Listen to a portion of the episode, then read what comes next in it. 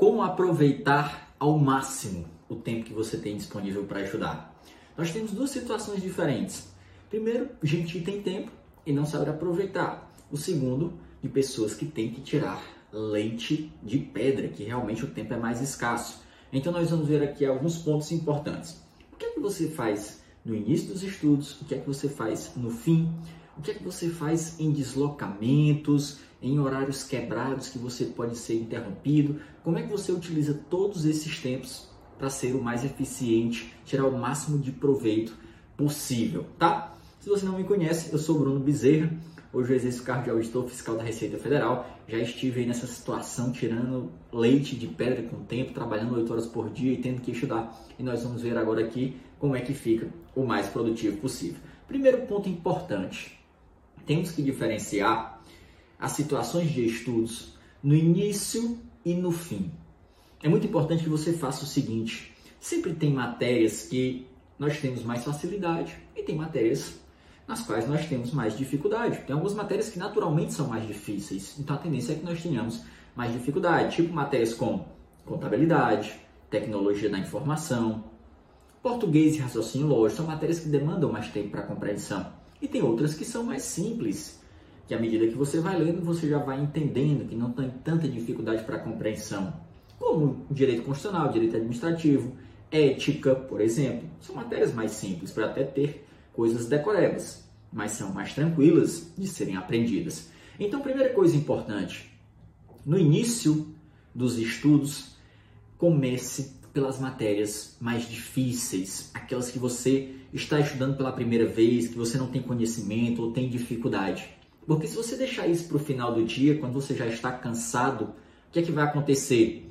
Você vai render bem menos, talvez você não consiga mais nem estudar, porque você já está cansado e ainda pega uma matéria difícil, vai travar.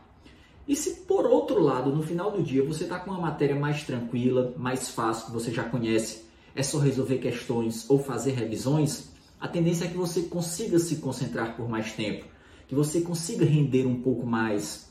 Então, primeira coisa, matérias difíceis que você vai precisar estudar teoria, PDF no início da, do dia, no início de quando, logo quando você vai começar a estudar.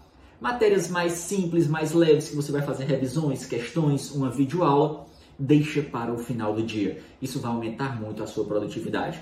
E outros pontos importantes. Quando você tem intervalos de tempos quebrados, você pode ser interrompido. Às vezes você está no trabalho, tem um horário vago, mas pode ser interrompido. É, você trabalha no atendimento e não tem ninguém para atender naquele momento. Se você for estudar algo que demande muita concentração, algo novo, algo que você tem dificuldade, o que é que vai acontecer? Não vai render. Opte por fazer questões nesse momento, porque quando você é interrompido, que você precisa voltar na linha de raciocínio, às vezes você não sabe onde parou, vai complicar muito. Questão não, você resolve a questão em um, dois minutos, pulou ali a linha de raciocínio, já vai para outro ponto. Então, em intervalos de tempos quebrados, nos quais você pode ser interrompido, opte por fazer questões, vai ser muito mais bem aproveitado o seu tempo, tá certo? Outra coisa, em deslocamentos, às vezes você gasta muito tempo em deslocamento, indo para o trabalho, voltando do trabalho. Opte também por não estudar coisas novas. É, ou revisões, ou questões, ou podcast. Se você não pode ler ou resolver uma questão naquele momento, coloque um podcast. Hoje em dia nós temos opções de constituição em áudio, de várias leis e de e aulas em podcast. Então você baixa a aula e escuta somente o áudio. Como uma revisão funciona muito bem. É bacana para você usar em deslocamentos. E também quando você está fazendo alguma outra atividade.